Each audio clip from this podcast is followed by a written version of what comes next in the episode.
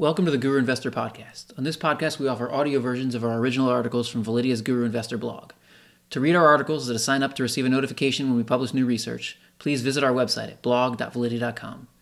The article I'll read in this episode is titled The Life Cycle of Investing Factors. It was originally written on November 11, 2020. Factor investing has grown rapidly in recent years.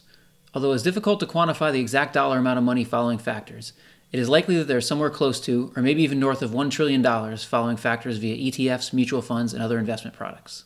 And based on the long term historical data, there is good reason for that. Factors like value and momentum are supported by extensive academic research showing that they have produced a positive premium over an 80 plus year period. That data gives investors who use factors confidence that they will see the premiums in their own portfolios that have shown up in the historical data. But in many cases, the results haven't been as good in practice as they have been in theory. Identifying that factors haven't worked as well in the real world as they have in testing is the easy part, though. Identifying why has occurred and what that means for the success of factors going forward is much more difficult. The question of why factors haven't worked as well in the real world as they have in testing is being asked the most loudly by value investors right now, since the value premium is now at the point where it has been negative over a decade plus period. But the same thing has happened to a lesser extent with other factors as well. We spoke to Adam Butler of Resolve Asset Management for our Excess Returns podcast last week, and he offered up an interesting framework for looking at the life cycle of factors and how their adoption can lead to changes in the premiums associated with them. Although I am more optimistic than Adam on the future of some of the major factors, I think that this framework offers an excellent way to look at the way factors become used by investors and the potential problems that come along with widespread adoption. Here is a high level look at the life cycle of factors using the value factor as an example. Step 1 Discovery. Before a factor can be used by investors, or at least before they know they are using it, it first needs to be discovered. This work is typically done in the academic community. Academics typically test factors on a long short basis and want to see that stocks with the highest exposure to the factor produce a positive excess return, and that stocks with the lowest exposure have negative excess returns. Although value investing has been around for a very long time, the discovery of the value factor is largely attributed to a paper published by Eugene Fama and Ken French in 1992. Step 2 Early Adoption. Once a factor is discovered, its use by practitioners begins to increase.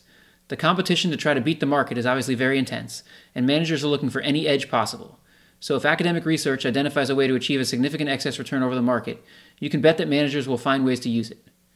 In the early part of the adoption phase, more intrepid managers use the factor, but as time goes by, its use becomes more widespread and more and more money is deployed into it. Step 3 Widespread adoption.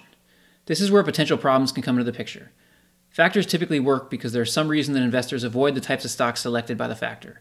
For example, stocks selected using the value factor are typically riskier, riskier than the market and have significant short term problems with their businesses.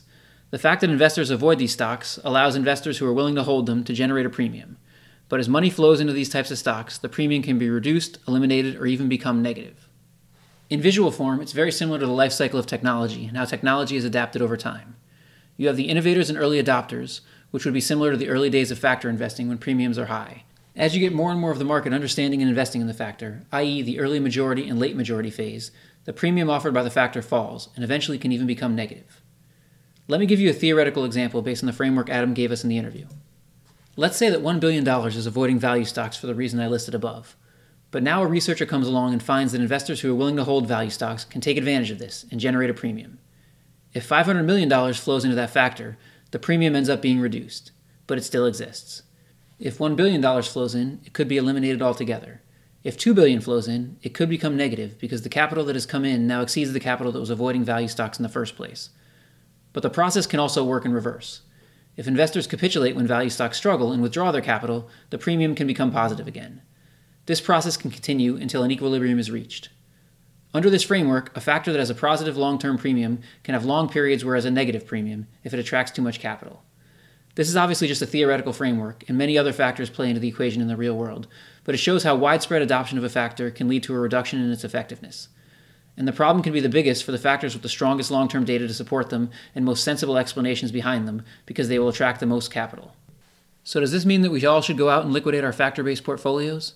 I don't think so. Although this framework can help explain how large scale adoption can reduce or eliminate the premium associated with a factor, the fact that investors will withdraw capital when that happens also explains how it can come back to life. If over time more investors avoid the factor than follow it, a long term premium will still exist. But this life cycle does support the evidence we have seen in the real world that factors likely won't work as well once they achieve widespread adoption as they did in testing, and they will likely have long periods of time where they don't work. If there is a long term premium associated with any factor, the ability to stay the course during these periods, while hoping that others who follow the factor will not and will withdraw their capital, is essential. Like all things in investing, there is no excess return without risk. With factors, that risk comes in the form of prolonged periods of underperformance. It also comes in the form of the chance that any factor that has worked in the past will not work in the future. But regardless of where you think any given factor is in its life cycle, understanding how the process plays out can be an important tool in analyzing its effectiveness. Thank you for listening to this article. If you want to find out more about Validea, please visit us at www.validea.com. If you'd like to hear a more in depth discussion on the topic covered in this article, please subscribe to our podcast, Excess Returns, on your favorite podcast app or on YouTube. We discussed this topic with Adam Butler of Resolve Asset Management on episode 51.